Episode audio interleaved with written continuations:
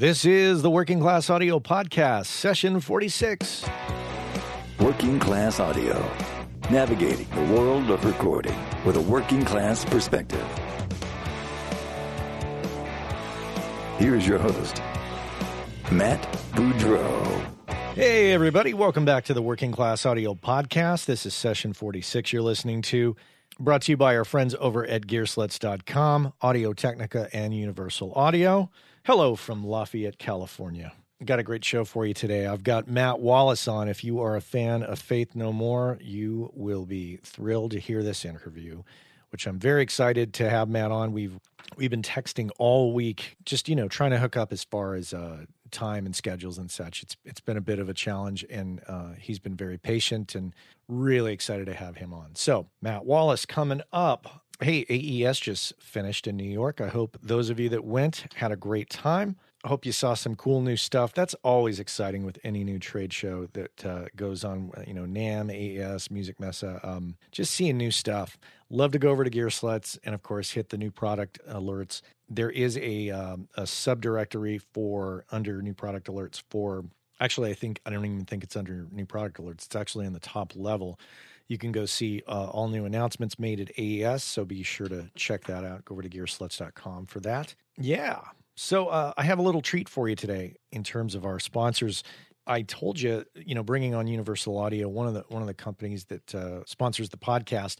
What I always, what I love about uh, Universal Audio is the people that work over there, and in an effort to really just you know put a little bit of a more personal perspective on it, so that you understand one of the reasons that I'm really into their products uh, and into the company is uh, to bring on one of the people that work there. And uh, we're going to have on uh, Lev Perry from Universal Audio here shortly. We're going to do short, just a short little snippet interview just to uh, ask Lev a few questions and get an idea of what it is he does and a little insight into Universal Audio and how they work. And I thought that uh, having him on is going to be kind of fun. And I'm going to have other people on in the future. And I hope you enjoy that. So um, let's jump right into that, in my call here with Le- Lev Perry on the Working Class Audio Podcast.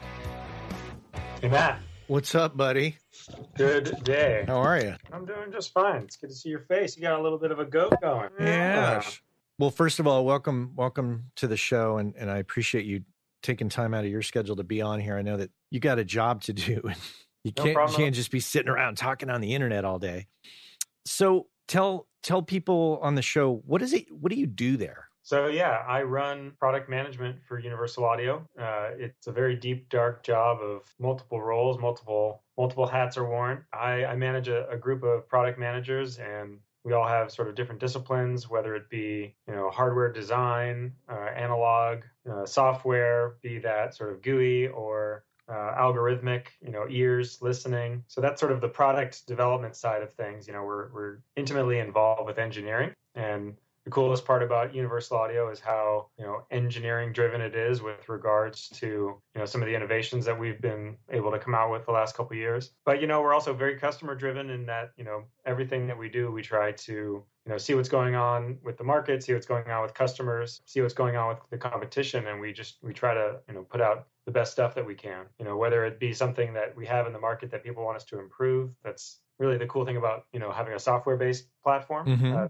updated with new plugins, new functionality, and you know the UAD platform has just evolved immensely uh, over the last couple of years. You know, from you know being you know DSP for for plugins all the way into Apollo interfaces and software that you know makes it easy for people to record with plugins with no latency. But that's you know that's what I do. I sort of you know take everything I can into account and try to uh, you know help the organization figure out what to do next. And yeah, it's a really fun job, and you know we- we've got great customers. So I think you know they're always telling us what we should do, and we try and figure you know again how, how to make everything sort of resonate the best way for all those different factors. You know our our engineers are you know as as passionate as any customer about what we should be making. So we have to sort of balance out all the different opportunities, all the different cool things that we know would just be awesome to do, and uh, you know, we try and make that reflect in every release. You know, we want it to be something that we just feel totally awesome about. You know, so even as as recent as our last release, you know, the the AKG uh,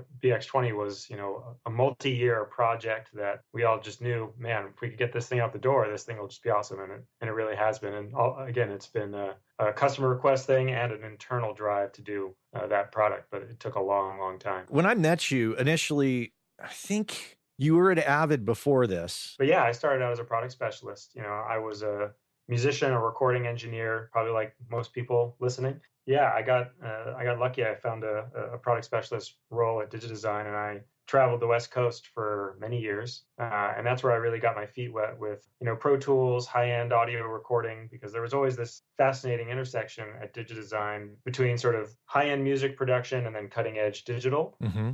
Um, and so yeah, I, I worked in you know as a product specialist for a couple years and then I got really passionate about what the product should do. So I was really, you know, dissatisfied with certain areas of what Pro Tools did, so I went to work in product management to try and make make a difference there because I felt, you know, again, I'd, I'd been a customer. I had a lot of interaction with customers, just li- literally listening to directly what they wanted. And then I would actually pass that information along as like very detailed written, uh, you know, descriptions of what the, the new features should be. And then, yeah, it turned out that one of the product managers there had used my, uh, my write up as the definition that he gave to engineering to build. So uh, kind of got an idea that I could do uh, the product management thing. Not to say that that's all it takes. You know, it was my first inkling that that would be something I would enjoy doing. And so, yeah, I worked at DigiDesign for almost four years uh, in product management, working on you know versions of Pro Tools 6, 7, and 8. And uh, yeah, I left in 2010 to come to Universal Audio. Yeah, it's been it's been really great working at UA because it sort of took that initial thing that I enjoyed about uh, DigiDesign, sort of the you know the digital cutting edge and the, the high end music production, but then took it to a whole new level with regards to the lineage of the brand and uh, you know just just really that sort of history going all the way back to the the birth of modern recording with Bill Putnam Sr. Uh, it's been really amazing to work for Bill Jr. because he really carries that same sort of uh, ideology into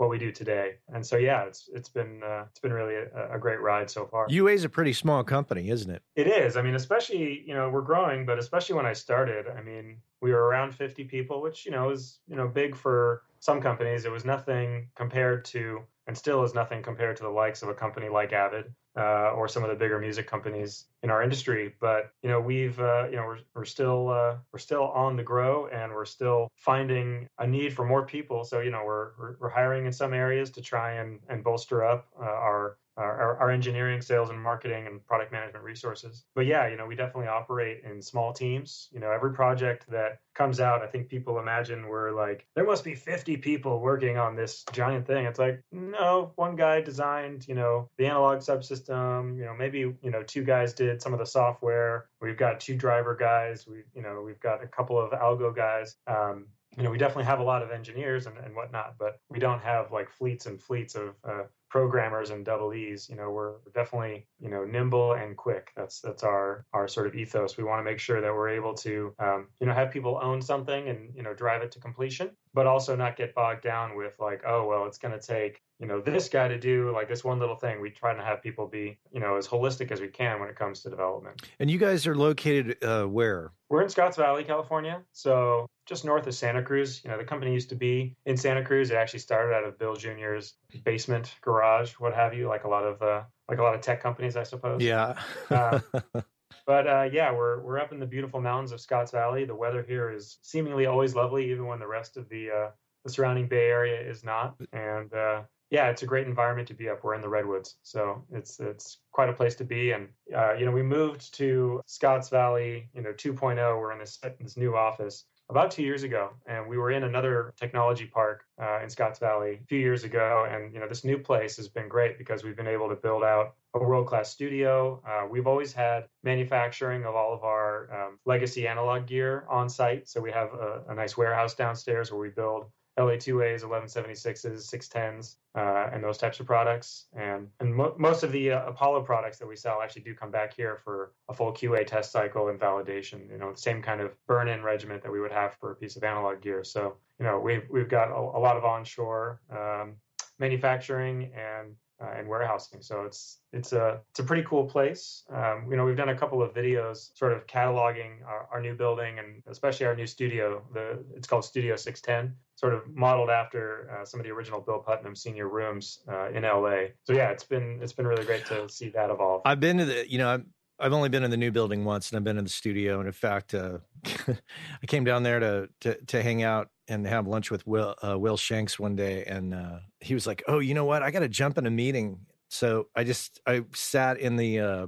in the studio playing drums for like an hour. Awesome. I had my phone and a pair of headphones, and I just jammed along to some songs. And it's a beautiful studio, and I assume that it's it's nice for you guys to have a functioning good studio there so you can actually really test out some of the ideas and products you're working on. Definitely. We've, you know, we've always had uh, decent listening rooms. Um, you know, going back, you know, to uh, our, our older buildings, I would say now we've got a great listening, uh, set two listening rooms, two great listening rooms. And yeah, the big difference for us is really having, you know, a proper vocal booth and a proper live room. So everything is wired uh, as you would expect uh, in a pro facility. And yeah, I mean, the majority of what it gets used for is product development. So, you know, we're testing, you know, plugins, algorithms, hardware, al- Apollos, you know, tracking bands, tracking individual artists, uh, and then, of course, a bunch of other cool new products. So, you know, the idea that we've got, you know, at the very top of the the pyramid, like a great environment, you know, it sort of trickles down nicely to, uh, you know, where I might use the gear that we make, like in my own sort of bedroom studio uh, or whatnot. But yeah, so it's great. Uh, definitely from a, you know, just having that, it, I think it's elevated the quality of our products, you know, in the last two years even. So. And as far as uh, challenges, what's what's probably the top challenge? And and when I say challenge, a challenge that you embrace, not like, oh my God, this is a pain in the ass challenge, but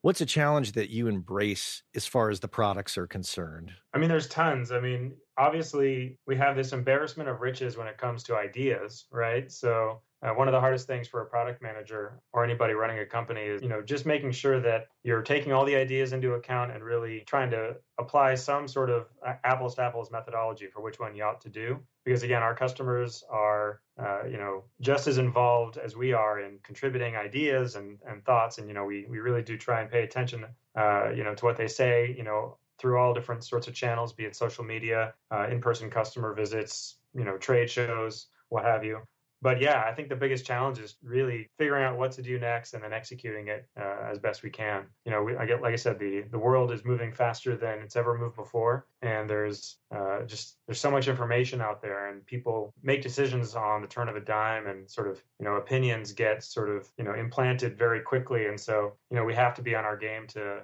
you know make sure that we're just delivering the most potent product offering or uh, you know just you know communicating with people in terms of uh, where we are and why we are where we are because we're trying to we're trying to do a lot of complicated stuff especially when you talk about keeping you know up to date with the latest operating systems on mac and windows uh, when you try and talk about delivering features across the platform where maybe we've had to make decisions to uh, deliver uh, you know functionality on one platform only like we've been doing for the last couple of years with thunderbolt. Mm-hmm. um, so you know those those are sort of uh, the, the things that come to mind most obviously. And you know from a technological standpoint the ironic thing is that the most challenging stuff we do is you know with with everything that we design period. I mean, we're always pushing the ball forward with regards to uh, algorithm design. Mm-hmm. Uh, to me, that's the most, uh, I would say, impressive thing that we do. The fact that we can design something that will take your Apollo, which is a totally you know world class, pristine, mastering grade converter, but then you can make it sound like a tape machine that was built 40 years ago or a tube preamplifier made 60 years ago. Um, and the fact that that can become a part of the sound, like those are the challenging things that our company does, and I think does better than anybody personally. But again, I'm heavily biased. Oh, of course, uh, yeah. Well, I mean, it, the Apollo is an impressive ecosystem unto itself. It's it's a very definitely. powerful tool, I will say, um, and I'm very proud owner of, of of of the system, and I totally dig it. So awesome.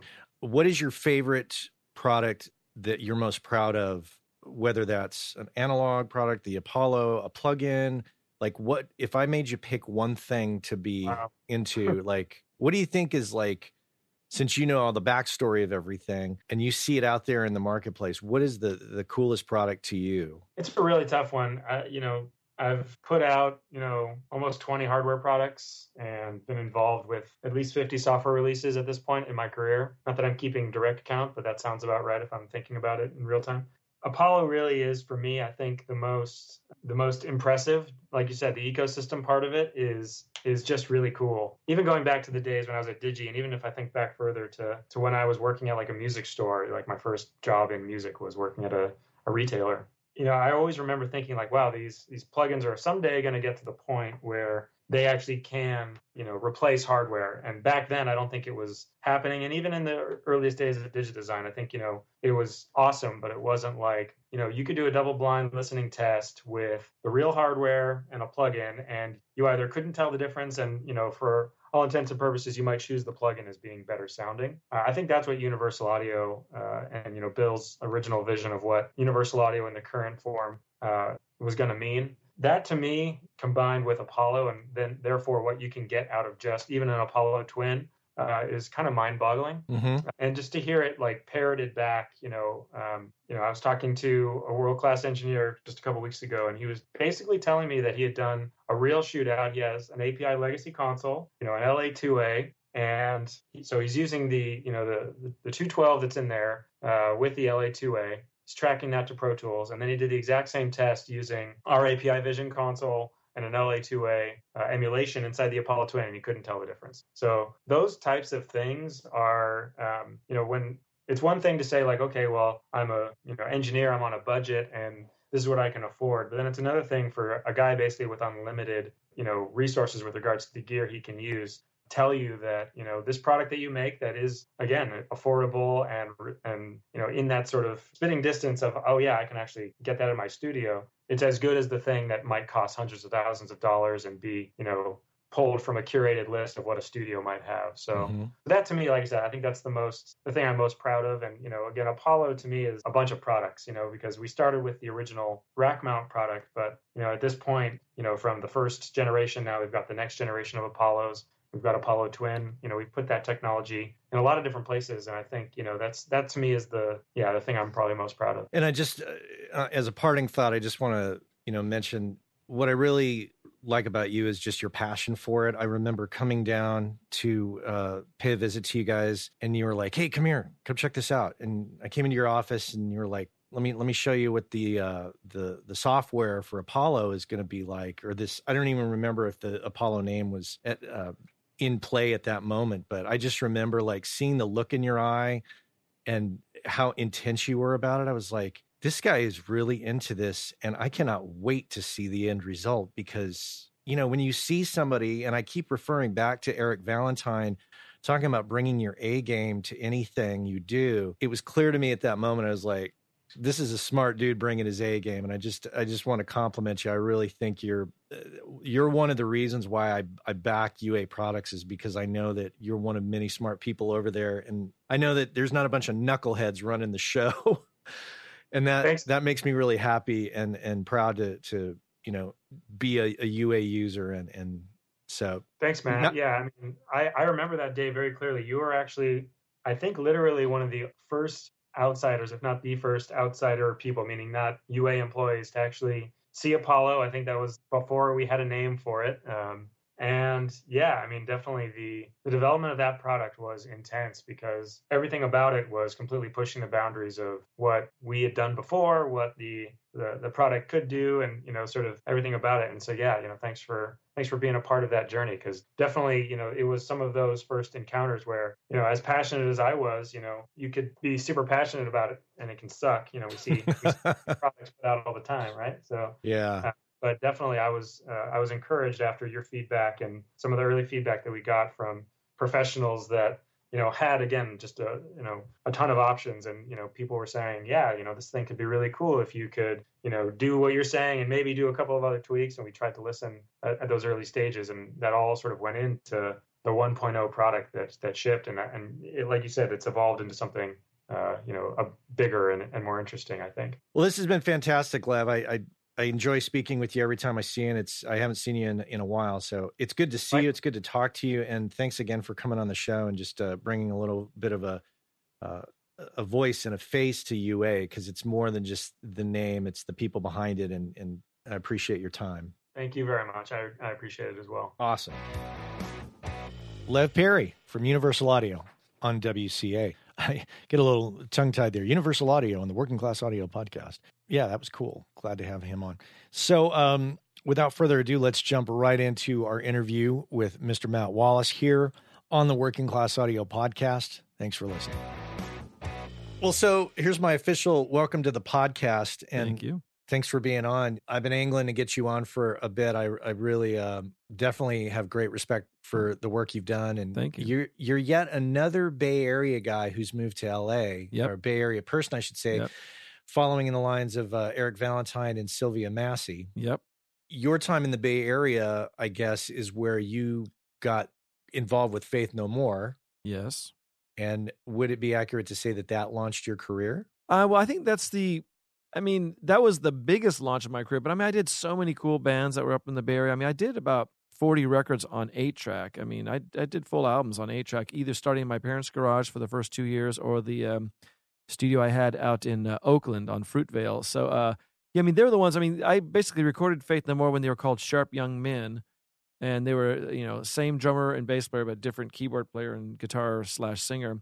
Uh, and then they became Faith No Man, and then Faith No More. So yeah, they were definitely ones that launched me. It was one of those things where I'd worked with them from day one, from their early demos, and you know, when they started getting the overtures to be signed to either Big Time Records or Slash, you know, they um, had a lot of people kind of clamoring to work with them, and, and fortunately, they were very, very uh, kind to uh, keep me on board because uh, you know we did a lot of work together. So yeah, I mean, they definitely were the the the big launch. I mean, the, the I guess if you consider We Care a Lot, it's probably like the the first kind of splash I made in the pond. But then it was actually after that I, I did the uh, replacements album, Don't Tell a Soul. Then followed literally finished that up, and then like a week later did uh, Faith No More is the real thing. So that was a pretty uh, fruitful year in 1988. Wow. Yeah. Don't tell a soul. That's uh that's the one that's got anywhere but here. Yeah, isn't that Oh, cool? God, that's a great. so- That's I that's such- agree, man.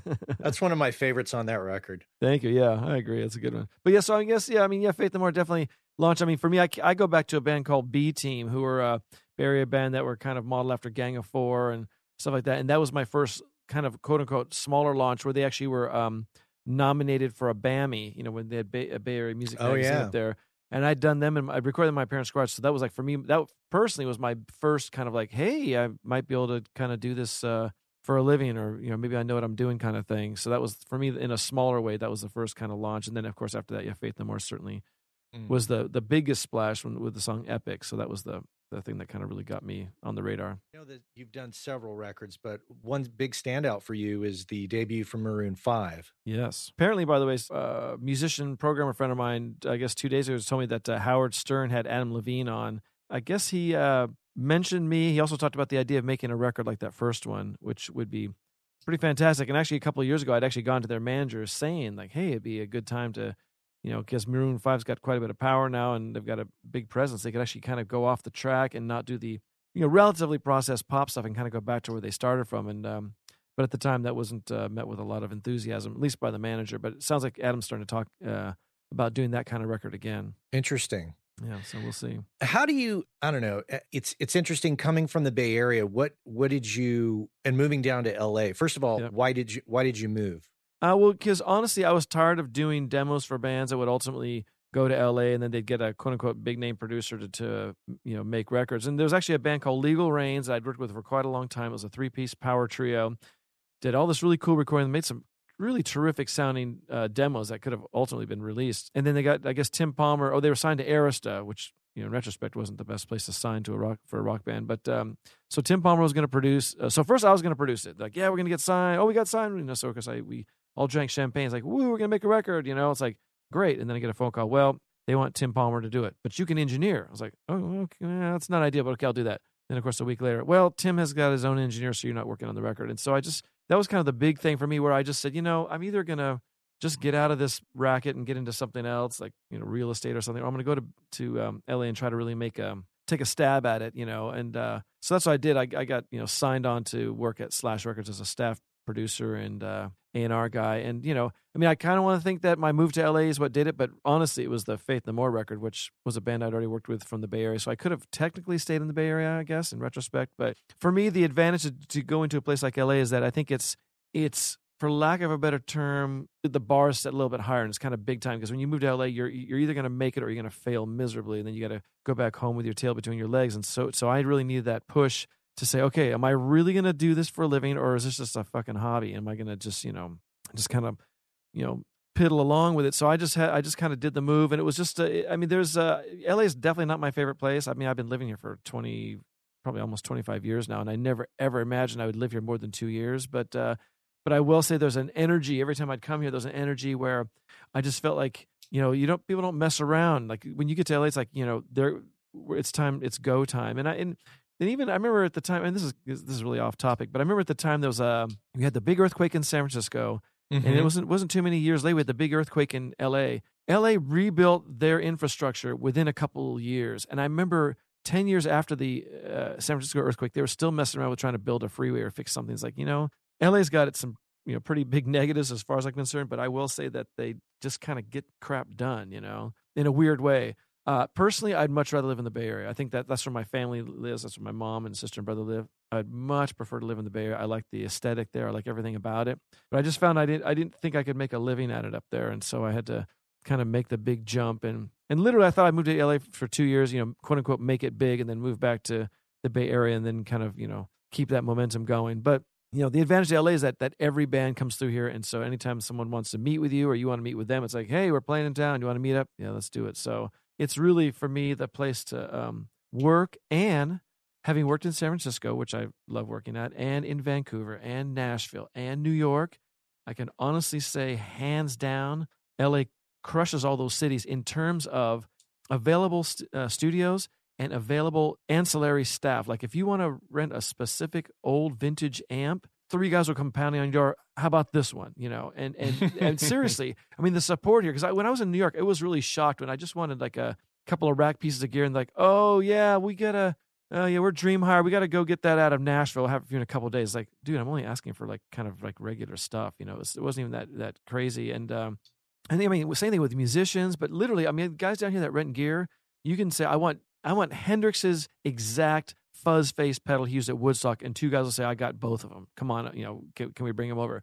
Uh, I think it's just kind of high pressure, and people just realize that that you got to really be on top of your game, and that's how that's how it's done, you know. And um, again, great place to live for work. You know, I'd rather have my family up in the Bay Area, you know, obviously hands down. But I will say that uh, you know the move I think has proved to be fruitful. But I will say now that I, I'll backpedal a whole bunch. When I was doing stuff with B Team and these bands in my parents' garage, I had no idea what a producer did. I had no idea that you can make a living at it. And I was actually going to UC Berkeley to be an English teacher, and so I was going to school full time and then student teaching ninth grade students and then also you know i'd go to school tuesdays and thursdays in my senior year then i'd make records all the other days in my parents garage so i just was loved music and i was just doing i had no idea what a producer did. I didn't know that you could actually make a living at it. It just didn't even enter my head. And I just kind of did it, lived on ramen noodles, you know. Shared a I had a one bedroom apartment that my girlfriend had and then she she left and so my friend John moved in for like quote unquote a couple months. Like he and I lived in this one bedroom place for like 3 years. Like he's sleeping in the living room, I'm sleeping in the bedroom and you know, you know, cuz we were just poor, you know. I mean, I, I was scrounging for my half of the $330 a month rent, you know, because I was so invested in, you know, I built a studio in Oakland. I put all my money into gear and building the place out and working. And, you know, I guess it's they're called your salad days where I just, but it's really more the ramen noodle days where I just ramen you know, noodle yeah. Days. But I mean, you know, just, you know, just really in it hundred percent, you know, going and seeing bands, working in music. I, I, um, kind of taught myself to self promote. I'd make these, uh, little, you know, eight by 11, uh, things I print out that said, you know, eight track recording, $12 an hour. And I would, uh, go to all the rehearsal rooms in San Francisco and Oakland. I'd stick them up. I'd go to all the record stores. I put them everywhere. And I only found out recently that Bill Gould from Faith No More, that's how he found me. He actually was at, I think, Rather Ripped Records or something like that. And he saw my little thing, like, you know, eight track recording, $12 an hour. And he actually brought a band in. And then that turned out okay. And so he said, Hey, I got my own band called Sharp Young Men. And, and you want to record? It's like, Yeah. But so I would really just learn to kind of like, you know, just try to figure out where, go fishing where the fish are at. Like, you know, stick these things up so people go, oh yeah, eight track recording, let's take our band in. So anyway, it's been an amazing journey, but I had no idea what the hell I was doing when I started. And probably still don't. well, first of all, Tim Palmer was on the show, which is right. an interesting thing. And my conversation with Eric Valentine, Eric is friends with my friend John Greenham, who's also been on the show, mastering engineer who uh, has been in the Bay Area for many years, but ended up moving to LA. Right. And John said Eric has a great analogy. He says, you know, as far as moving to LA, you know, you can be a hat maker and do you want to be the only hat maker in town or do you want to go to a town where a lot of people make hats and therefore there's a lot of knowledge about hat making and Yep. people buy and wear hats Yep. I, I thought it was a brilliant analogy just in terms of as you say it's like go where go where the fish are Yeah. if you want to go fishing Yeah. Again, it's not again on a, like I say on a personal level, it wasn't really my idea to leave the Bay Area because I just love everything about the Bay Area. It really just I I was not keen on, but I it, it happened because I got this job through uh, Slash Records, hired basically hired me, and so that was like okay, well I might as well make the move. They're going to pay me like you know well they I've, I've I subsequently found out that your first deal you always get kind of screwed on, and and they actually I thought I was getting paid forty forty thousand dollars a year. I was actually at forty thousand dollar a year advance. And so every time I do a project, they would take half of my money. So I ultimately paid back thirty five thousand of the forty thousand they paid me, and I cost them five grand to work for them for a year. So that was one of those early learning things. Like, oh, okay, that's how it works. oh my god yeah, yeah, that's just how. I mean, that's just you know, look, I, I mean, it got me down here and I did it, but it was uh, it was definitely like you know, your first deal, you you definitely get uh, taken advantage of, certainly to uh, to some extent. how convoluted you know Mhm. and so unnecessarily convoluted Yeah, yeah. it seems um Yeah. you know you uh, are a guy who's been in the record business when the record business was the old way of doing Right. things and now you're operating in the new record business Uh huh. what do you think of it and what have you learned and what do you like and dislike about the new Mm, record business Okay. Well, for me, the new record business is exactly how it was when I started. When I started, I was the engineer and the producer and the assistant engineer and the janitor. And that's how I ran my studio at my parents' garage and the one in Oakland. Uh, and then, of course, I had years where I hired engineers and I was the producer and I could sit back and, you know, snort blow off the coffee table and drink champagne all day long and bark out orders. But now I'm back to, uh, I'm, I'm being humorous, of course, but uh, um, but anyway, so what I'm back to now is I've got my own studio I, I put together about 10 years ago because my manager, Frank McDonough, saw the the tide change. And he said, listen, you know, you, you probably want to get your own studio. I said, I don't want my own studio. I, I don't want to have a studio. I did I didn't want any part of it. He said, listen, budgets are coming down. And if you have your own studio, uh, at least the producer will get paid. Because this this came from uh, actually a project I was doing for Capitol where he and I are doing the, the budget. And you know, they say, okay, do the budget. Here's how much we have. And I'm I'm I'm not exaggerating. I, I got to dig this thing up. When we did the budget, he put it all together. We created studio time, you know, engineer, blah blah blah. Producer zero dollars. I was like, seriously, there's zero dollars for me to do this project, and I actually considered doing it just for the quote unquote exposure. And it was at that time he said, listen, get your own studio, so you're not going to be paying, you know, five fifty to seven fifty a day for studio time because you get your own place, and at least the you as a producer can get paid. So I'm really honestly back to where I started. I am at my own studio. I do all the engineering, producing, mixing, you know, assistant engineering, janitorial, everything. I'm back to kind of where I started. The only difference is I've got a bunch of multi platinum records hanging on the wall, but I still got to clean the toilets and stuff like that. You know, it's just like, uh, I mean, it, it is what it is. You know, there's a lot more music available, which is really great. It's a lot more available to people to make music in their bedrooms, which I think is fantastic. That's what initially attracted me to semi-pro recording, which is what my Tascam 80-8 was when I started doing uh, records back in the old days. yeah You know, because in the old days, they had, you know, it was, it was basically all you had was two inch 16 track or two inch 24 track. It was all pro. And then people like, you know, Tascam and Fostex came up with the semi pro stuff, which meant that I could actually envision getting into the business and building my own studio. So to some extent, people are doing that today with their own computers, and that's really cool. The only difference is there's such a deluge of music, it's hard to figure out what to listen to.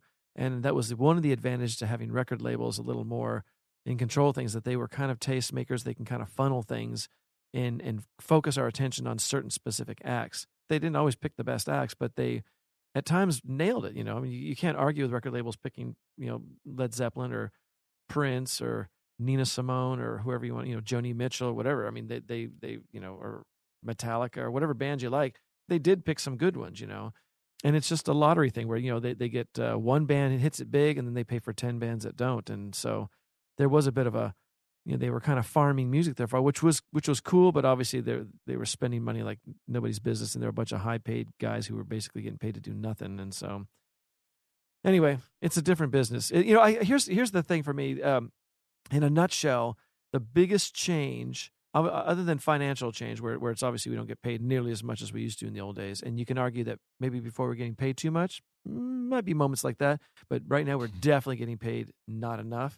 But I will say that um, you know in the old days you'd be working, you know, if I'd work at A and M Studios or you know Sunset Sound, the nice thing was that you would go into the hall to you know go pee or something, and you'd bump into someone like, hey, what are you doing? Oh man, you work on this project? Hey, come on, check this out. You know, and it was there was a bit a lot more camaraderie and running into people and kind of seeing what everyone's doing. Oh, what are you doing? Oh, cool, man, that's cool. How you're doing that nowadays, and this is true of everyone that I know, at least all my peers, whether it's Joe Barresi, uh, Sylvia Massy, maybe to a lesser extent, uh, you know, Andrew Scheps, everyone, we're all working by ourselves. You know? Yep. We all sit in our own garage our own little studio. A lot of solitary work. We still do really good work, um, but you don't have people hanging around because you can't afford to have an engineer or have a tech or whatever. You're just like you're by yourself. And oftentimes I end up playing stuff on records because you know can't afford to hire somebody, and so I'll muddle through. But it's just not the uh, what's the phrase that we used to say? Oh yeah, the money and the fun has been sucked out of the business, and that's really that's really that's really what's happened. I mean, but the fun in in terms of you know interpersonal interactions with other peers, that's the thing that's has really been taken away. I mean, we st- I still have great moments with tremendous artists. For me, it's always been fiercely creative, no matter what the money's doing. I have just moments of working with people like, man, I cannot believe I'm in a room with someone who's really got something to say. Uh, they have a point of view and they're fully invested in what they're doing. And it is absolutely a thrill. I've been doing this for 33 years now. And it still have moments like, God, that's amazing. You know, you hear these things and it's really invigorating and a thrill. But, uh, but I will say financially, you know, last year was my, honestly, was my worst year financially in about 20 years. Last year was just horrible. This Oh, year, man. yeah, this year is going really good. So, Well, as you know, or maybe you don't know, I don't know Mhm. if you've listened to the other podcast, but you know, we um we do talk finances. We don't talk too much about gear as as uh, a lot of others do, and a lot of other interviews. right. So this is this is actually really good information you're you're giving us here. But I'm curious. With t- first of all, I'd like to hear about your studio in terms of its size, and then I'd like to hear like if you're working with uh, with bands like on the level of Maroon Five and Faith No More. Right. Obviously, you have a deep history with Faith No More, so I think Yes. that that's a little different. But newer bands that maybe, let's say Maroon Five. Let's say Maroon Right. Five came back to you and said, "All right, we want to do another record like the debut." Right. Uh, would you work with them out of your current studio? Uh, I would certainly do all the overdubs here in a heartbeat, and and if I was invited to mix it, I'd mix it here too. It just for me uh, that the I really still prefer uh, a large room to track drums in. Actually, specifically, I like a small, acoustically non-ambient room to put the br- drums in with a door that opens up into a bigger room. And so uh, I like very very di- uh, dry acoustic uh, drums, and then I like a big room that I can kind of pull in the uh, ambience as I want it, but I don't like tracking them in a large room. And so for me, that's the only thing I would do with a band like Maroon Five or whomever. I I just you know we we do pre-production at some rehearsal place, get our our ideas together, then go to a big studio, track the drums, and then um, come to my place to overdub. You know. And also with Maroon Five, I mean, I, I started this thing with recording bands with uh, monitor wedges instead of using headphones, which I did on that record, and it's a really uh, exciting way to make records where people don't have to kind of fumble with their headphones and they feel a little bit more like they're playing uh, a kind of a intimate live show or they're in a rehearsal room. So you don't. It just has there's a nice feel to it, and I really enjoy doing that kind of thing. And and I pr- much prefer the interaction of a band playing live. I there are moments that uh, that happen. Like I do this thing called Live at Studio Deluxe at my at my studio here, and we record bands live, and and there's no overdubs, no editing, nothing. And man, those are the best moments I've I've had in decades where you just sit in a room and they're playing live. It is live, live, live, and we pick which take, and that's it. And we've done you know pop bands, rock bands, uh, heavier bands, and it's just like man, this is a band playing in the moment, singing, and those are the best moments I've had where you just go, this is live. It's How- it's uh, yeah. How big is Studio Deluxe? Studio Deluxe is approximately 900 to 1,000 square feet. Um, not particularly large. Uh, the lar- the largest room I have it uses up probably a good, uh, maybe two thirds of the space, or maybe maybe not that much. But uh, is the control room, which is a it's a good sized control room uh, with a bunch of couches. Because my whole idea has has has always been from day one is to basically have a large living room that's got a bunch of instruments in it, and that just happens to be recording studio. So it's. It's a really good sized room. I've got a like an eight by eight ISO room in it. Uh, I've got like a little ki- uh, eating area out front. That's like our lounge. I've got a an ISO room that's my quote unquote big ISO room, but that's like you know twelve by twelve or something like that. But it's a room within a room. And Then I got a couple rooms in the back. I got a guitar room that's all kind of lead lined and you know just kind of really isolated, so you can put big amps in there, and make a lot of noise. Then I've got a vocal room. So I've got one, two, three. I got four ISO rooms. I actually could tr- track a band live in here with no bleed at all if I wanted. Unfortunately, the uh, the uh, there's not much visual communication going on between any of the rooms except for the one ISO room. I've got my control room, but um, so yeah, it's just a big room and just really comfy, man. It's got a lot of vibe. People love working in here. It's got a bunch of you know hippie tapestries all over the place. Got a bunch of Buddhas and Asian influence stuff, and it's just got a nice uh, feel to it. Is it a house or is it an industrial building? It's in an industrial building, and interestingly to your listeners, it is directly across the parking lot from the former Sound City recording studio. Ah, Yeah, so because I used to work at Sound City all the time, and uh, and when I was looking for a place, I spoke to uh, uh, Tom and Sandy who owned the Sound City complex, and uh, you know just said, "Hey, I'm looking for a place," and this was actually a, a rehearsal room that was called Full Blast Rehearsal that I'd actually used five years prior to rehearse a band in. It was just a big open room. I did all the build out. My friend Jeff and I did the build out. So it was a big open room with with basically a bathroom. And then I uh, got it and built it out and started, you know, making records. I, in fact, I started recording it before I built it out. I used guitar cases, guitar trunks for like, you know, ISO. I'd stick a little amp in there and use that for ISO because I just basically moved in and started working, uh, and then built it out. If I may ask, do you rent or do you own? Oh, I rent. Yeah, rent, Okay, rent, rent. Yeah, okay. I mean, I, I, you know, in a perfect world, probably could have owned maybe, but uh, Uh huh. at the time I built this, it was right uh, after Maroon Five was out, but it hadn't gained the momentum that it did, and so I wasn't like completely flush with money at the time. So, so I just uh, yeah, I just rented it, and um, yeah, so it's. I, it's th- I think. Joe, yeah, I think Joe Joe Barresi rents as well. Um, yes, yeah, he does. Eric owns his stu- Eric Valentine owns his Right. place. Right. Interesting that, about you and Eric Mhm. is that you both essentially got your breaks from Bay Area bands. Oh yeah, yeah. He had he had Third Eye Blind. He, all he had Third Eye Blind yeah. and Smash Mouth simultaneously. Oh wow, yeah, A name that just keeps coming up in these interviews is Frank McDonough. Um, yeah, You know, Andrew's with him. Yep. Sylvia was with him. Yep. Ross Hogarth, I think, just signed with him. yeah. And Joe Barresi's with him. Okay. Yeah. yeah. yeah. Maybe I Frank is should have awesome. Frank. I should have Frank McDonough on. You know what? That would be a really, really interesting interview. You should definitely talk to him. For, first of all, he's a musician and he he plays guitar. Then he got he worked at Arista Records for quite a few years, and then I've actually worked. He and I worked together for I think twenty or twenty one years. I've been with him I think probably longer than pretty much anyone, and so we've been through the ups and downs of all kinds of stuff. And uh, I think his perspective would be pretty fascinating to your listeners because he comes from a point where he's got a stable of I think twelve to fourteen uh, producer, engineer, mixers, and uh, he can certainly tell you what the business is like because he'll probably you know mirror what I'm going to say, and that is in the old days you would spend a day or two discussing a project, like okay, what, what's the deal memo, what's the points, blah blah blah, you know, and what's the schedule, and then then you'd spend two or three months working. Nowadays, you spend about a day uh, getting the deal together, and you spend a day or two working, and that's it. I mean, it's just really weird where he puts in tremendous hours to um, you know accommodate all this stuff, all the you know the agreements and things like that, and uh, I just think that per agreement, he's making way less money than he used to. You know, he used to, he used to he didn't spend this kind of time trying to put things together because the money is uh, much lower and people, you know, want to, you know, have less to spend and they still want great sounding records. So the thing that is that, yeah, it still has to sound like a great record no matter whether you spent, you know, a dollar or a, a million dollars on it. You know, people, you, you can't tell everyone, oh, well, we didn't have a whole lot of money. It's like, no, it's got to sound great. So Maybe you could put in a good word for me. I will. Yeah, I think he would be fascinating. I mean, he's got a tremendous overview. He's been in the business for quite a long time. He's seen the changes, and he, uh, I think, has always been pretty uh, on point in terms of like he was the one who said, you know, put together my studio. He's seen a lot of the stuff coming. He's the one who said, man, this thing Spotify is going to be the the wave of the future. I think. I think it's going to be all about subscription stuff, and he's pretty pretty uh, smart and pretty articulate. I think that'd be a a fascinating talk. Yeah, yeah. I'll, I'll uh, shoot me shoot me an email after we're done talking, and, and just mention it, and I'll forward it to him. Say, hey, Frank, want to check this out? Yeah, absolutely. Yeah.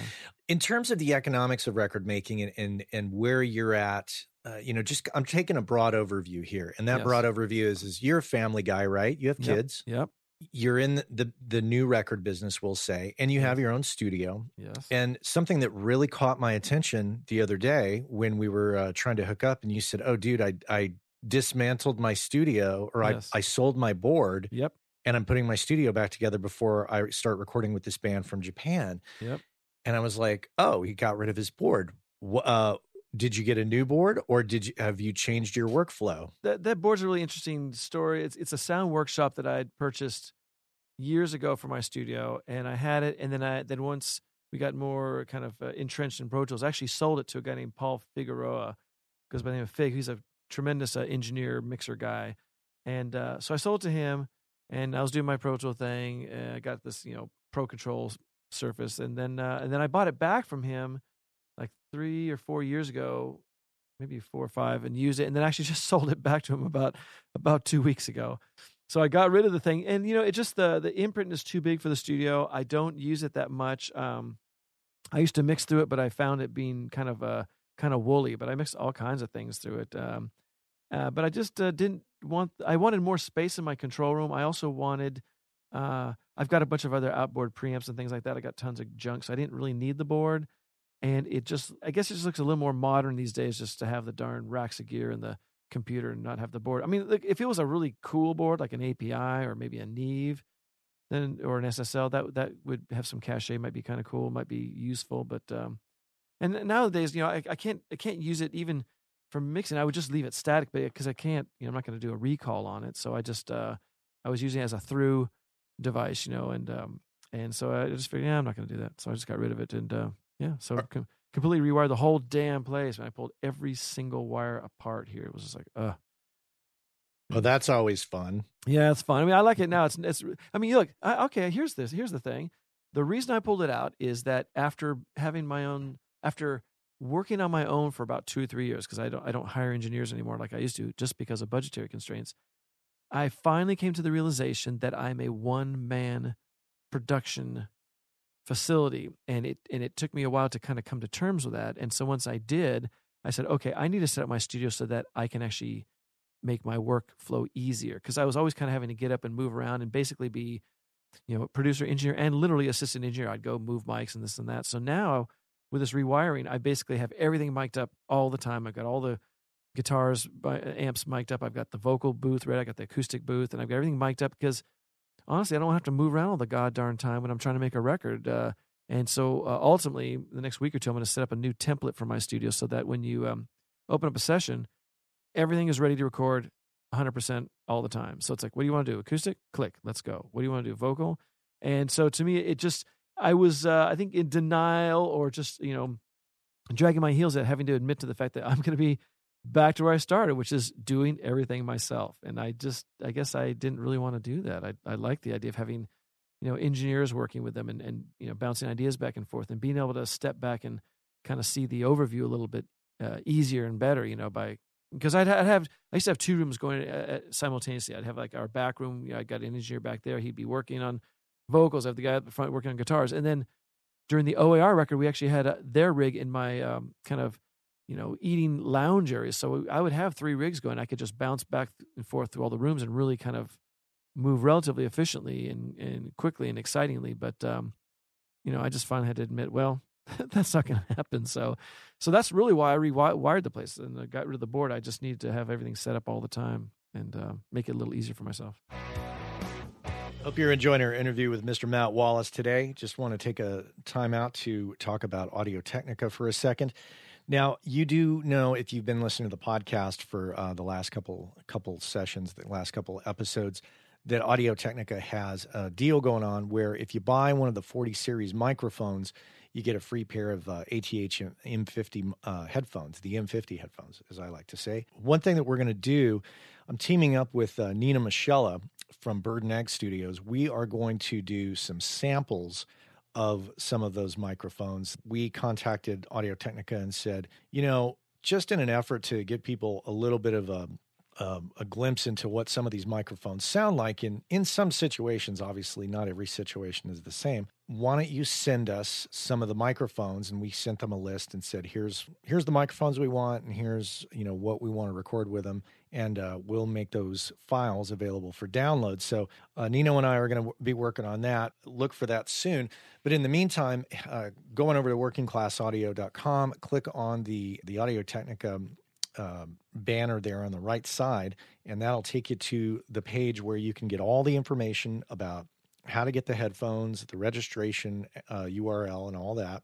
But you want to make sure that uh, you do it before December 31st. And I've said it before. Do that if you if you plan on buying some mics, do it before December 31st so you can write it off on next year's taxes. Get those free headphones, get that set up, and um, more information to come on these um, these samples that Nino and I are going to work on. And uh, yeah, that's it. Uh, 40 series microphones from Audio Technica. A lot of good choices there 4033, 4047, 4050, 4060, 4080, 4081, and various uh, permutations of that. For example, the 4050, there's also a stereo version, the 4050 ST. Yeah, lots of 40 series mics. So be sure and check that out. Well, that's it. Let's get back over to uh, Matt Wallace here on the Working Class Audio Podcast. Are you an in the box mixing guy? Uh, yes and no. Uh, currently, I've got this uh, Audient Sumo, which is a uh, you know it brings in 16 uh, track uh, analog output of my 192s and it goes right into it, and it sums there. Mm-hmm. And then um, so I've been doing that, but I also got this Pure Two like high res, you know. D to A, A to D converter. So I'm going to start doing that too. So I'm going to have kind of the options of either summing in, in analog and then coming out to stereo two track or going straight into just all completely in the box uh, and just coming out with a two channel digital like that. So I'm going to kind of experiment with between going between the two of those. In these times, like you, uh, was it last year? You said was an oh, awful yeah, year financially. Terrible, terrible. In those times, do you have you ever considered stopping? Absolutely. In fact, uh, January and February this year, I was going to sell my gear. I'd spoken to a bunch of peers and said, "Yeah, I'm going to sell my stuff." I talked to my friend Will and said, "Listen, you want to take over my studio space?" And because uh, frankly, I was tired. I was tired of working so hard for no money, and I figured, you know, for me, uh, the only reason I haven't gone to teaching or becoming a plumber or whatever the hell I would be doing is because I always felt I could make more money doing music. And last year, I absolutely made less than a plumber. I mean, my my my net income was less than that. And I, and I thought, well, at this point in time, and also that, look, if I worked, you know, eight hours a day, I'd be like, oh, okay, well, you know, that's fine. I'll stay in music. But the fact of the matter is that most of us tend to work 12 hour days and six day weeks. And so when you kind of add up all those hours, that's 72 hours. That's almost a double week. I could work at McDonald's and at Burger King and make more money than I'm doing in music.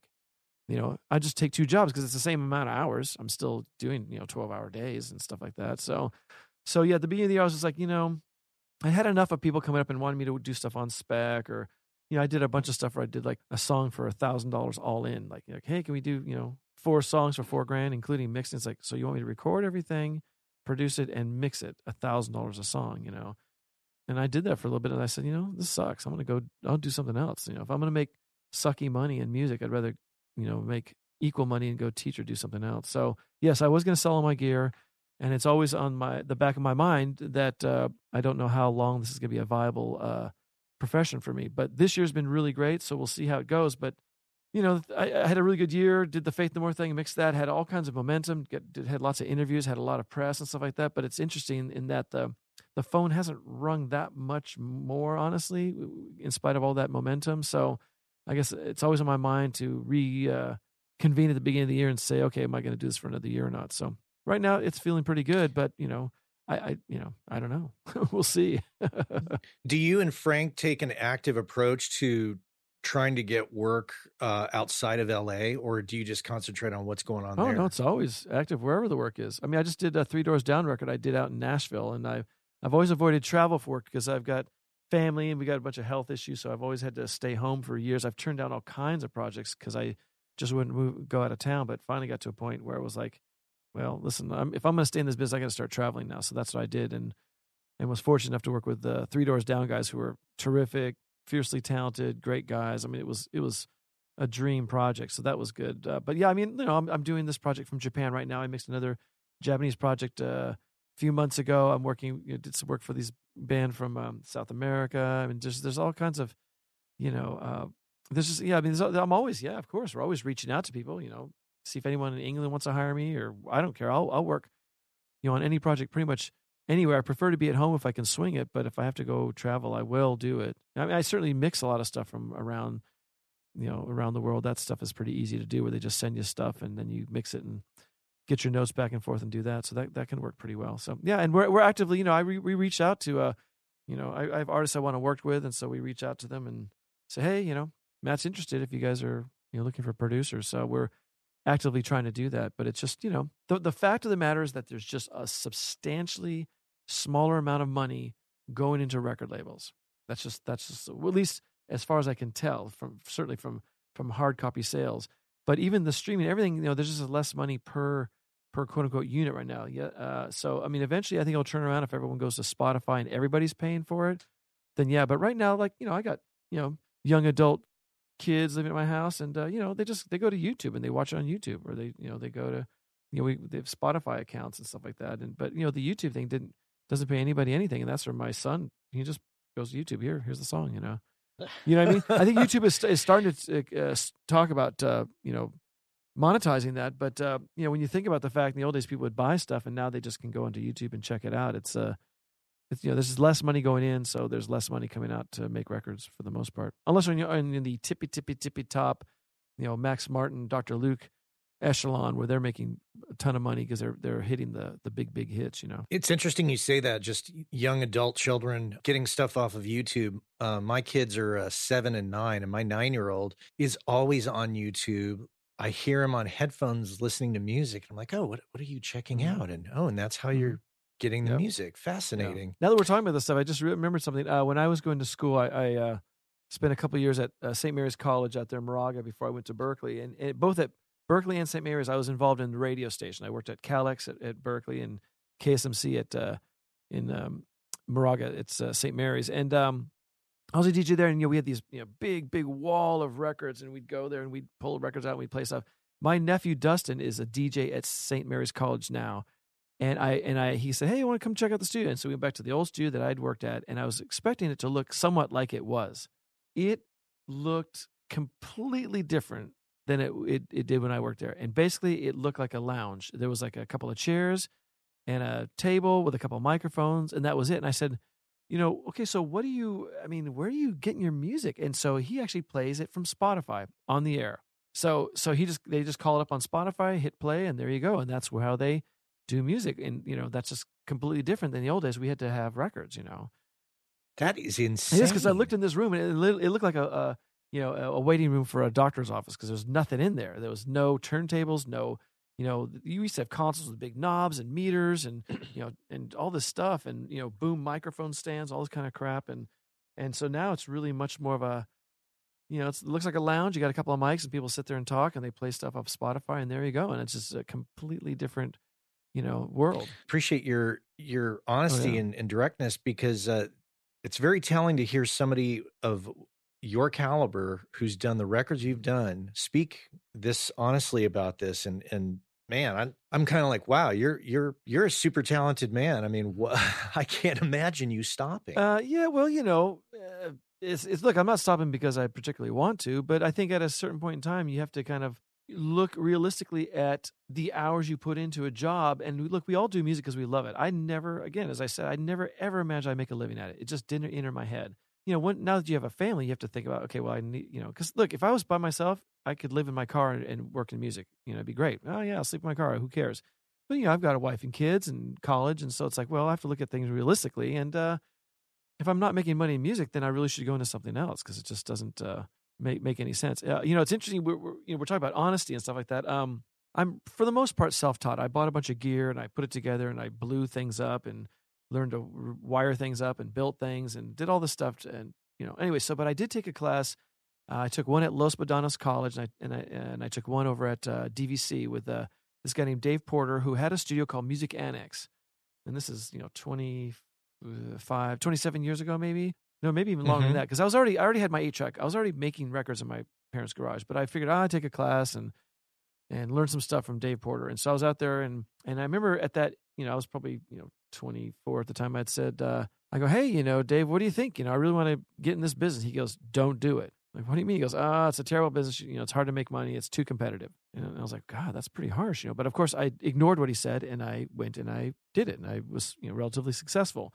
Well, recently I've been doing interviews. I've like a podcast like yours, or a lot of interviews, or you know, for different magazines and such, because of the Faith No More stuff. And and people ask me like, would you recommend young people to get into the music business. I said, don't do it because there's no money in it. And interestingly, Dave Porter read one of my interviews and he said, it's really fascinating because I had told you not to do it. You're one of my few students who actually was somewhat successful. And now you're telling other people not to do it. And I said, yeah, well, the difference is, is that I think there was actually an industry when you told me not to do it. It was competitive, but there was an industry and that supported people as engineers, producers, assistants, whatever. I said, now that industry is really kind of fallen by the wayside. And I think it's more realistic to say, you know, eh, I'm not sure if you want to consider it. I mean, look, even, even if I look, when I, a few years ago, when Sound City was existing, I could open my studio door mm-hmm. and I could see if they were busy or not. And that was a studio that I used to work at. I would they would I would walk out there and look in the parking lot. There'd be three weeks go by where nobody was working at Sound City. Sound City where Nirvana was recorded, Tom Petty, Rage Against the Machine, Fleetwood Mac, Slipknot, Ronnie James Dio. I mean, this long list of artists, and Sound City would be sitting dead. And that was like that was kind of the uh, tolling of the bell. Like, okay, wait a second, people are not using big studios anymore. If they're not using big studios anymore, they're not going to be using you know established producers mixers engineers as much because they can do the stuff on their own in their own homes you know? And so it's just that kind of thing where you have to be realistic you know as much as you love something you have to go okay well can i do this you know for a living? So you know this year has been great. I've, I've had a terrific year. I've had you know just been solid you know great artist, good income everything has been really good. So we'll see you know. And and i and i actually invested you know be, at the beginning i was going to sell all my crap. Now of course i've reinvested bought all this cabling and you know new gear and you know repainted the place and you know i've actually put money into it and my friends like, dude, that's pretty interesting. You put all this time and energy if you're going to be getting out of the business in January,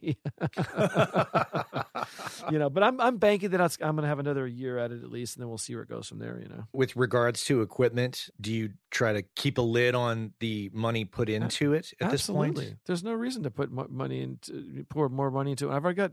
Let me put it this way: I've already got enough gear to make records, and I've already been making records with this gear. I don't really have to buy more stuff, which is one of my frustrations with Pro Tools because I'm supposed to go up to Pro Tools 11 now because I've got Pro Tools 10, and it's going to cost me what, like seven grand or something to go up to Pro Tools 11. It's not going to change any of my sonics.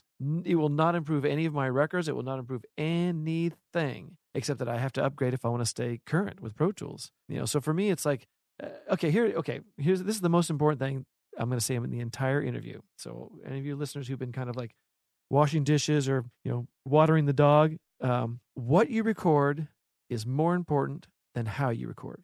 That's it. That's that's that's the all that's all the information I have. What you record is more important than how you record.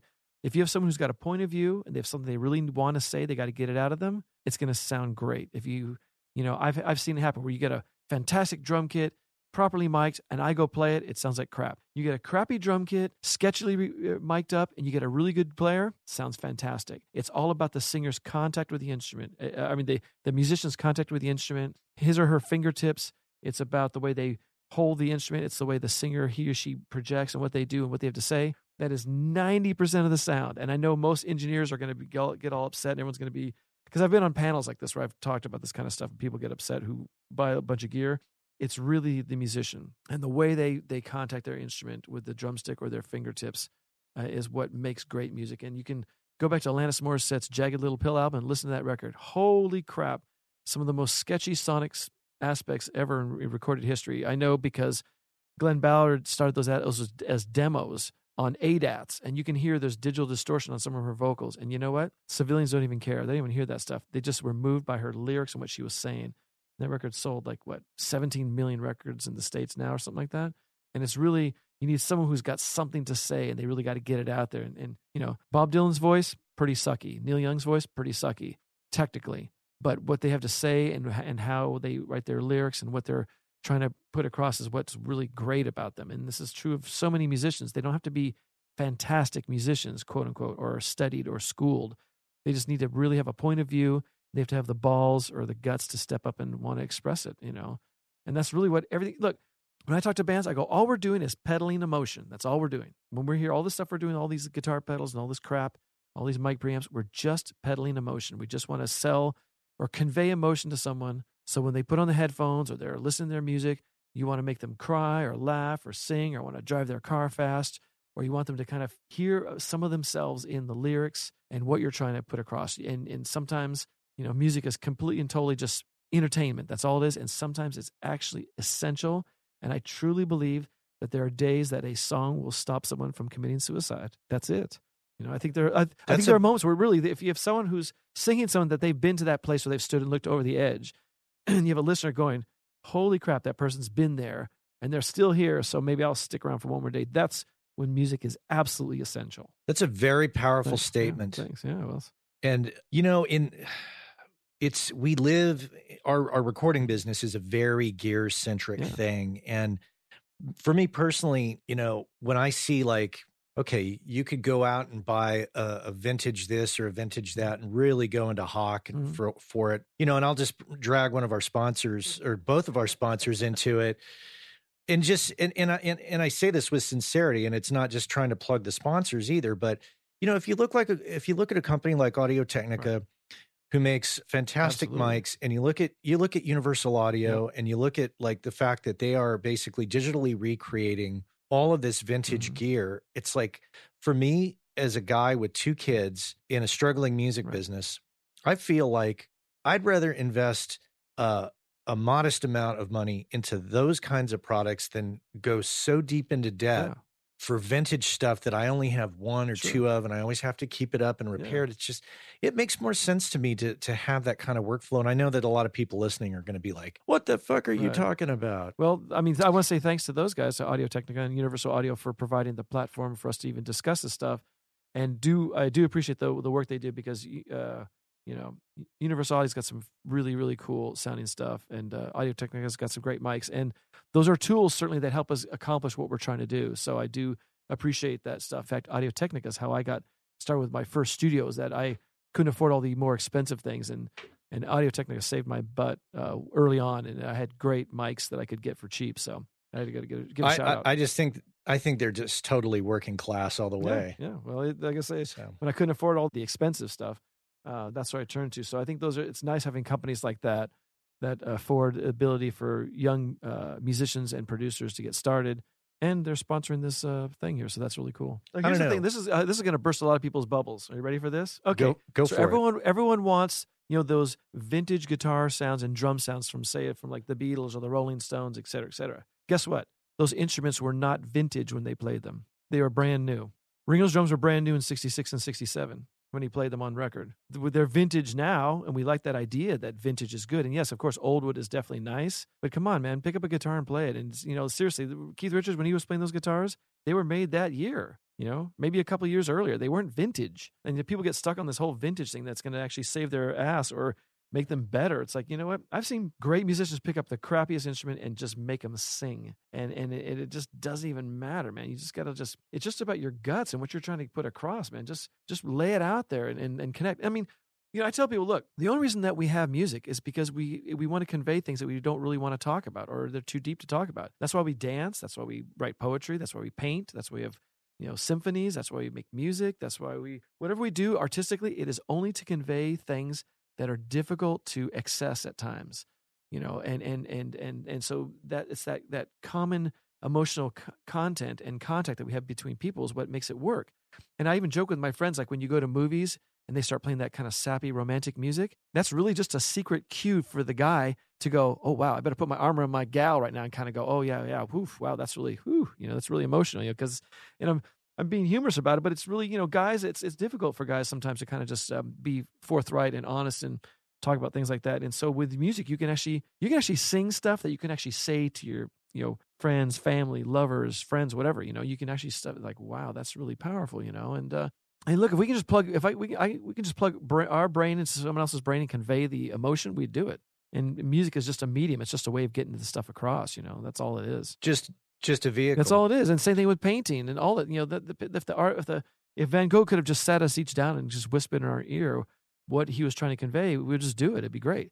But but but he made these paintings and they still resonate with us today, just like great music does, or poetry, you know, or amazing stories. I mean, there's there's such creativity out there. It's it's it's really fascinating to me. That's the one time that that humans really can can get and operate their highest frequency and really do something beautiful is is is in the in the arts. I mean, truly, honestly, you know.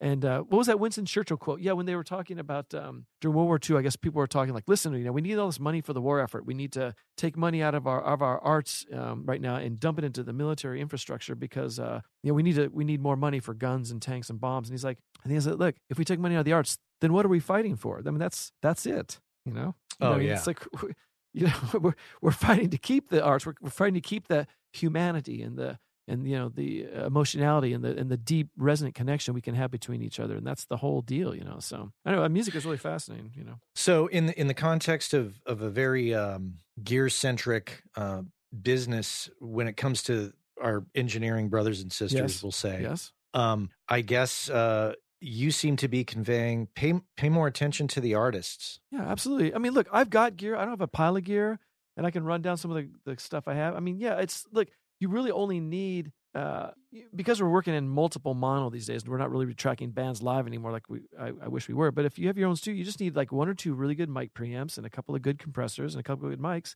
and there you go. Oh wait, here's a storage for you. Oh, I got a good.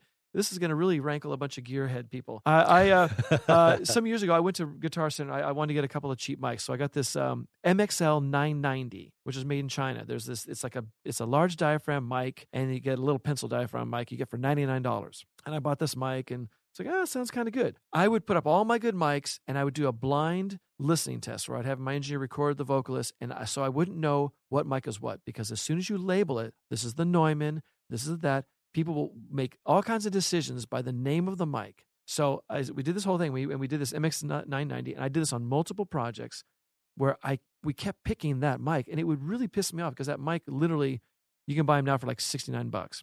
And it's like, God, I, I have all these expensive mics. Why the hell do I keep picking this stupid mic? It just it just worked. And so I had a friend of mine who was like kind of a gearhead, and you know he's like, oh man, MXL 990, that's a piece of crap made in China. I, I go, he goes, what do you think? How does it sound? I go, you know what? It sounds great on the radio. He goes, what are you talking about? I go, that's the mic I use for OAR's song Shattered, which was a huge selling song. It was on the radio all over the damn place. And it's that 990 MXL mic that we record his vocal on, and it sounds great. And, you know, I don't want people to get stuck on this whole idea that it's got to be expensive to be good, you know?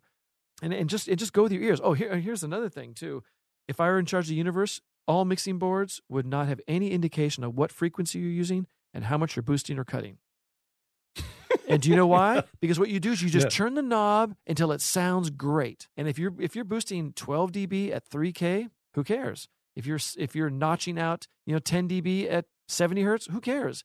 It doesn't matter. And I know from my own experience when I would work on mixing consoles, I would go and I have a certain frequency that I thought I liked. So it's like, oh yeah, I like stuff around 3K. I just really want to boost 3K on all these things. But it wasn't musical and I wasn't actually listening to the sound. If you listen to the sound and you just turn the knob, you shouldn't even know how much you're you're adding or boosting at what frequency because it should just sound good. And a lot of people get into this like, oh my God, you can't put too much in, too much EQ. Oh my God, you can't do that. Or or do is it okay if I'm doing this? It's like, yeah, does it sound good? All right, you know, no one's gonna come by with their little notepad and check off like, oh, I don't know, this guy went three dB over here on this uh, this uh, seven K thing. I'm not sure if we can let this go to the radio. You know, it's like they don't care about that stuff.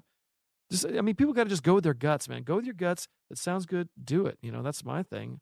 And yes, Oh. yeah, in good gear, look, good gear is important. Yeah, okay, it's important, but I don't want to get hung up on it because I think it's about the musicians first and foremost. Man, I I, I love your Thanks. philosophy. I mean, look at look at look I- at Jimmy Page. You know, he uh, played Danelectros on some of that stuff. You know, those are made out of you know Bakelite and a bunch of other stuff thrown together. They're technically not great guitars, but man, you get someone who can play it.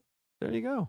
Man, and I, by the way, by the way, I come from a, I'm initially a musician, quote unquote, and then I got into engineering. So I'm, I'm from a, an engineering school, and yes, I want to make good sounding records, but I'm also have the overview now. I've also produced and mixed and done all this stuff, and I, I think I know what I believe to be essential. what's your primary instrument? Well, I'm not necessarily good at anything. I play guitar. That's the thing I started playing. I was in bands and I got started because I was the guy in the band who decided to record our band for posterity. So I'd be like, let's hook up this cassette deck, record our band. Then I ran through my little mono PV mixer and we'd play the cassette back and then we'd sing and record on another cassette deck. And then I had a four track studio in my parents' garage. Then I built an eight track studio. So yeah, guitar player initially. Uh, when I was going to Berkeley, I was um uh, and in St. in St. Mary's College, I was playing drums in one band, guitar in another, and bass in another. You know, I'm not I'm not I'm not a musician. I'm I'm a I'm a collector of instruments, and I can kind of dabble on them and and play some things here and there. But I'm not you know I don't really consider myself a musician. Having worked with people who really are musicians, I'm you know I'm a guy who can play some instruments on occasion. you know, Wow. but I know I know chords. I can you know when I help people with arrangements and uh, pre-production and stuff like that, I can you know do different chord voices. I mean, I can play. I'm just not you know I'm just I'm, I'm a producer. And one final uh, parting thought Yes. because we're we're just about out of time. But what's your pre-production approach and philosophy? Well, it depends on what era we're talking about. But in, in the olden days, when we were dealing with uh, two track, 24, uh, two inch, 24 track tape, I would always advocate for a good two weeks of pre production. And to me, it was essential to really take the songs and work on them diligently before you get in the studio and start spending a bunch of money. And I, I never had giant, giant budgets. You know, I, I talked to some other producer who was like, I remember we used to have three hundred and fifty thousand dollars to make a record. I'm like, really? I don't think I ever topped out ever past like you know one hundred fifty thousand at, at my best years. You know, and people w- would spend that kind of money all the time. Oh, a quarter of a million all the time. I was like, oh man, you guys are lucky. So I I always had you know like oh oh Fa- Faith No More original budget sixty five grand. Maroon 5's original budget sixty five grand. So yeah, pre production is really important because you can work on the songs and so you really can uh you know try different keys, try different tempos, different rhythms, different parts, and so you're you have some kind of map before you go in the studio to at least know where you think you're going. And then of course you can always change the journey once you're there, but at least have a some kind of ideas. I think it's really important to do that. It's very cost effective. It's also good to kind of get everyone kind of rallying around together and to kind of look at this thing together like and you're really talking about like okay, is this is this idea good? And then you really have to open the conversation. That's really the biggest uh, aspect of pre-production. Uh, so I'm a big, big fan, big, big advocate of that. Oftentimes, pre-production now in the digital age means people bring in their demos and we start building from that. You know, it's like they'll give me the demo and I'll um, edit it and I'll move it around and I'll do some arrangement stuff and go, here's where I think we should go with the song, and then we start, you know, recording or re-recording things. So they're they're both pretty pretty different um, approaches. But I'm a huge fan. In fact, when I work with bands, even like heavy rock bands or whatever, we spend 30, 40% on acoustic guitars. We just sit down and we play quietly. You don't need to beat your ears up. And and I said, look, if we can hear a song on acoustics, then it's going to sound pretty good once we get into rock land and you guys start playing drums. But I found that, you know, just the, the sheer volume of a band playing and the drums are pounding and you got the guitars, sometimes you can be fooled into the fact that you got a really good song. Like, oh my God, it sounds so powerful and it's so loud and wow, you know, and uh, it's like, well, that's cool, man. But listen, let's play on acoustic guitars. What do we got? Oh, look, it's the same chords in the verse and the chorus. Can we do something about that? You know, you can hide behind dynamics if you want, and it works to have the same chords through a whole song if you can make, you know, the chorus be louder or have more stuff happen there. But what if we change some chords? You know, what if we change the last two chords of the verse so that when we get to the chorus, it sounds like we're in a new place, even though it's the same chords that we had in the verse, you know? Some simple, subtle things like that can make a world of difference, I think, in, in making really good music. Yeah, and I, I think doing pre-production uh, on acoustic guitars can also, I don't know, gives you a little bit different perspective and maybe opens up other ideas that wouldn't come in a full blast Yeah. guitar, bass, drums uh, pre-pro session. Yeah, it can. For me, my ears always hurt. I always have to wear earplugs. You know, it's like it's so loud, and you know. And if you have a great drummer, by the way, if you have a great drummer, man, I get fooled into into thinking we have great songs all the time. You know, you just hear someone who can really play. You know, same plays a bass player and guitar player too. But you go, man, this thing sounds great. You know. But but you, when, you, when you sit down and you play on acoustic, and I because I well here's what I like to tell people: I go, listen, all your songs, let's make it so you can actually play it around a campfire.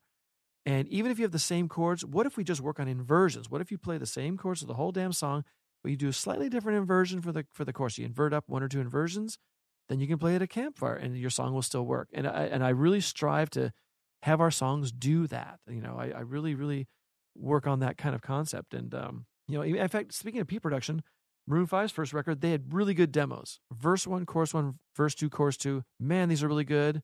And after chorus two, they would just kind of meander out to the end of the song, and it would just kind of like you know twiddle. We'd twiddle our thumbs, and and I said, you know, you guys, if you guys write some bridges, you can have some classic songs that might actually stand the test of time that people might want to cover in the future. But but you need that moment where people can't imagine the song getting any better past chorus two, and actually steps up and becomes this thing that's really special. And that's that's those are big things to talk about in pre-production where you go, you know, what can we do to make this like really really great? And that was one of my biggest contributions to that record was just saying, listen, bridges, man. And so in the two weeks of pre-production, they wrote bridges, and those are some terrific bridges on those songs, like on "This Love" and and "She Would Be Loved," and that th- those came out in in, in, in uh, pre-production. It's really makes a big difference. Fascinating. Well, this has been fantastic, Yeah, man. thank you, Matt. really, uh, you, you've been an excellent Thank guest. you. Well, I'm uh, certainly uh, wordy. I mean, certainly to talk about it. But I mean, I mean, you know, I mean, I've been doing this for a while, so and I'm also very passionate about it. But thank you, thanks. Yeah. Well, cool. Well, thank you, thank you for being on, Matt. This has been awesome, and and uh, I look forward to bringing it to everybody on on uh, Monday. Good, awesome. Well, I appreciate the opportunity. Thank you so much for thinking of me uh, to do this. It's it's pretty awesome. So I appreciate it, and good questions too, by the way. Oh, thank you, thank you. All right. All right, Matt. Take care, Thanks. and uh, yeah, good luck with this record with this band. Thanks so much. All right, Matt. Okay, Take care. Bye bye. Thanks, bye. Well, there it is, Matt Wallace here on the Working Class Audio Podcast. What a pleasure to speak to him, and uh, very generous of his time, in spite of the fact he's, that he's in the middle of a record. All right, well, we're out of time, so just want to make sure you do know that our music is provided by Cliff Truesdell, and our voiceover intro is Chuck Smith, and our social media and additional audio support is provided by Cole Williams. And of course, I want to thank our sponsors, Universal Audio, Audio Technica, and Gearslutz.com. But of course, I want to thank you for listening and taking the time out of your day to listen to me rant. Till next time, take care. Hey, I know many of you are aware of this, but for those of you that aren't aware, Working Class Audio sponsors the forum over at gearspace.com called Audio Life.